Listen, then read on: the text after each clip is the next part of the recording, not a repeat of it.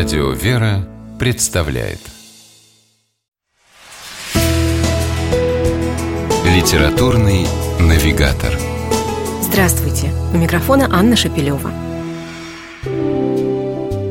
Однажды, было это в конце XIX века, полковник Павел Иванович Плеханков в зале военного штаба, где он служил, нашел на столе журнал со статьей о монастыре Оптина-Пустынь, что в Калужской губернии.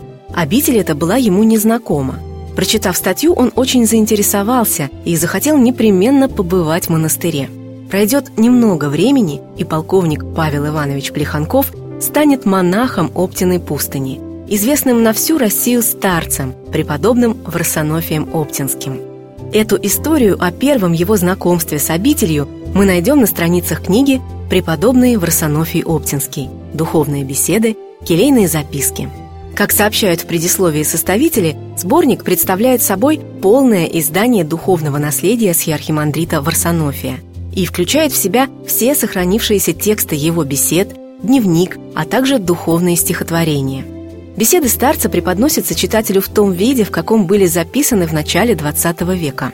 Они не подвергались литературной обработке, поэтому в них явственно слышится живой язык старца Варсонофия Оптинского. Другими словами, Книгу можно считать настоящей личной встречей со святым.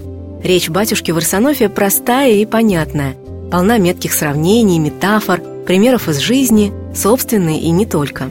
Так, например, в беседе от 22 октября 1911 года старец рассуждает о счастье и рассказывает историю о том, как на Всемирной выставке технических достижений в Париже побывал один профессор Оксфордского университета – Вернувшись, он рассказал студентам о том, сколько всевозможных машин увидел на выставке. И только одной так и не нашел – машины, делающие людей счастливыми. «Счастье не создать без Христа», заключает преподобный Варсонофий Оптинский. «И благо тому человеку, который за счастьем не гонится, но возлагает все упование свое на Спасителя». Весьма любопытны келейные записки батюшки Варсонофия, своеобразный дневник, где в алфавитном порядке старец выписал духовные мысли о самых разных вещах и понятиях. Вот, к примеру, что он пишет об искусстве. Произведения искусства услаждают не одной красотою внешней формы, но особенно красотою внутреннего содержания, красотою идеальную. Это гости из области духа. Красоту Божию созерцать есть потребность духа, есть его жизнь, прекрасных формах душа ищет выражение невидимого мира. Здесь же мы найдем краткие и лаконичные записи батюшки о том, как прошел монастырский день. Например, узнаем, что 8 сентября 1892 года на литургии было много прихожан из Козельска, а на монастырской трапезе подавали яблоки и груши.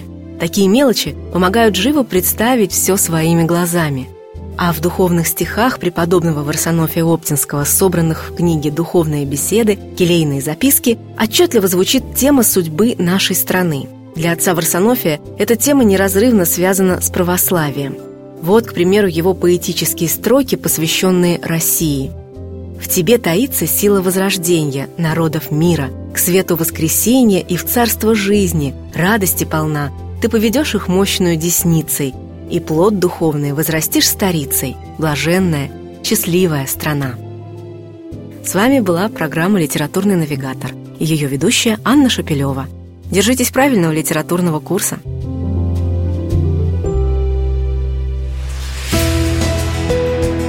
«Литературный навигатор»